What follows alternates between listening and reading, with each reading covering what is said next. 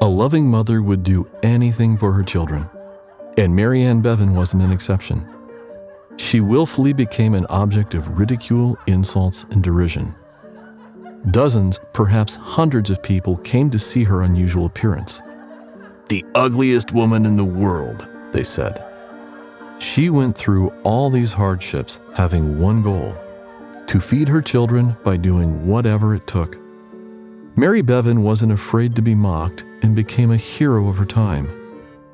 This episode is dedicated to this bold woman and her tragic life story. Mary Webster's life was pretty ordinary. She was born in 1874 in London in a large and quite poor family. Her childhood went fast, and she started working very early as a hospital nurse. Mary was a very attractive lady who dreamed about having a big family of her own.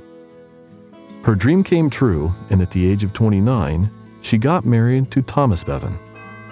Mary gave birth to four children and seemed like nothing could disturb the peace they had. But later, Mary started suffering from migraines and muscle and joint pain. Several doctors checked her and found nothing. Those were the first wake up calls.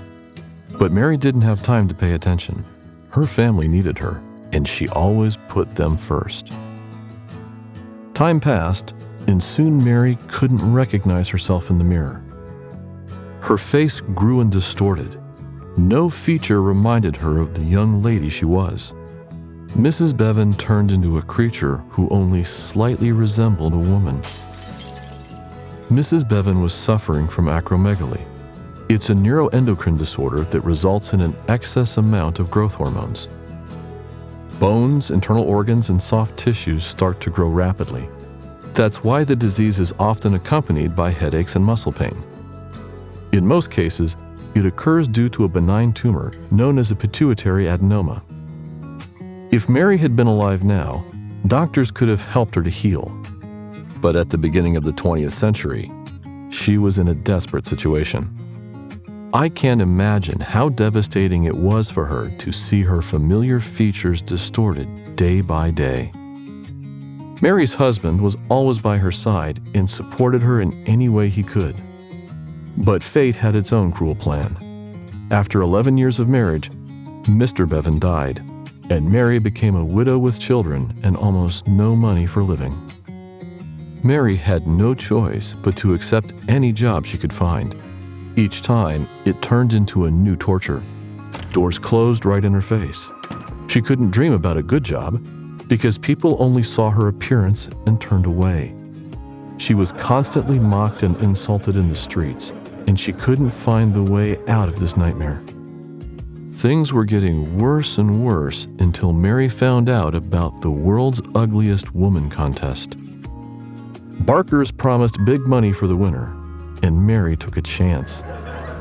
She won the contest, but the mass media started mocking her, and prize money brought her more tears than joy. But Mary didn't give up and managed to turn her situation into a stable income. In 1920, she was invited to the U.S. to work in Coney Island's Dreamland show. She walked to the stage wearing extra feminine dresses that highlighted her unattractiveness and masculinity. A bearded woman, dwarfs, giants, Siamese twins, they were all part of the show. And the insensitive crowd laughed at them and spent money to see more bizarre performances. Mary became one of the most popular actresses of such cruel shows. I can only imagine how hard it was for her to be a laughing stock for all those people. But she overcame all of her challenges for the sake of her children. The circus became her life for her remaining years. She only visited Europe once, in 1925. It was a trip to the Paris exhibition, where she was just an exhibit once again. Sadly, most people who suffer from acromegaly don't live very long. Mary died in 1933 at the age of 59. Her children fulfilled her last wish and buried her in England. Finally, after years of struggling, Mary returned home. I can't predict what Mary's life would have been like without the disease. She was a strong and brave woman who used her chance and saved her family from harsh fate. Her inner strength was always there despite the illnesses. And that's the main thing she should be remembered for.